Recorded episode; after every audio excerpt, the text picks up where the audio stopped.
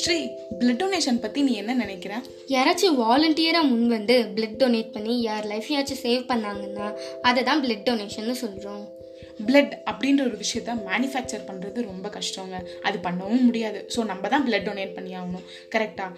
ஒரு single blood டொனேஷனால் மூணு different பீப்புளோட லைஃப் சேவ் பண்ண முடியும் அப்படின்ற ஒரு விஷயம் நிறையா பேருக்கு இன்னும் தெரியாமலே இருக்குங்க.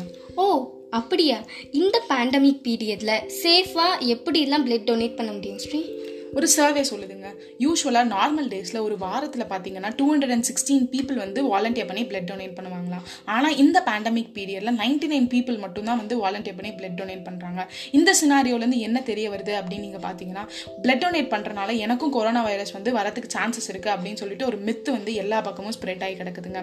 ஒரு பர்சனுக்கு கொரோனா வைரஸ் வந்து அவங்களுக்கு ட்ரீட் பண்ணுறதுக்கு நம்ம எவ்வளோ இம்பார்ட்டன்ஸ் கொடுக்குறோமோ அதே மாதிரி ஈக்குவல் இம்பார்ட்டன்ஸ் வந்து மற்றவங்க யாராவது வாலண்டியர் பண்ணி பிளட் டொனேட் பண்ணுறவங்க அவங்களுக்கும் கொடுக்கணுங்க.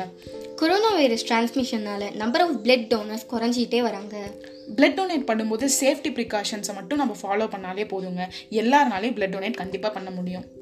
ஸ்ரீ, இந்த பேண்டமிக் பீரியடில் கூட யாருனாலலாம் பிளட் டொனேட் பண்ண முடியும் அப்படின்னு நினைக்கிறேன்? உலகத்தில் இருக்க எல்லாருமே பிளட் டொனேட் பண்ணலாம். ஆனால் ரெண்டே விஷயம், ஒன்று கொரோனா சிம்டம்ஸ் இருக்கக்கூடாது, செகண்ட் அவங்களுக்கு ரீசெண்டாக உடம்பு சரியில்லாமல் இருக்கக்கூடாது. இந்த ரெண்டு விஷயம் இல்லாமல் இருந்ததுன்னா கண்டிப்பாக யார் வேணாலும் பிளட் டொனேட் பண்ணலாம். பிளட் டொனேட் பண்ணும்போது என்னென்ன ஸ்டெப்ஸ்லாம் ஃபாலோ பண்ணணும்னா, ஒரு பர்சனுக்கு குட் ரெஸ்பிரேட்டரி ஹைஜீன் இருக்கணுங்க. ஒரு கூட்டத்தில் இருக்கும்போது திடீர்னு தும்முறதோ இரும்புறதோ ஏதாவது வந்துருச்சுன்னா அவங்க எல்போவை அவங்க மூக்கிட்ட வச்சுக்கிட்டு அதுக்கு கீழே தாங்க தும்முறது இரும்புறது எல்லாமே பண்ணணும். அதே மாதிரி ஒரு பர்சன் கண்டிப்பாக மாஸ்க் வியர் பண்ணணுங்க. ஹேண்ட் ஹைஜீனிக் ரொம்ப இம்பார்ட்டன்ட். ப்ராப்பராக கை கழுவணும், இல்லைன்னா ஹேண்ட் சானிடைசிங் பண்ணிட்டு இருக்கணும்.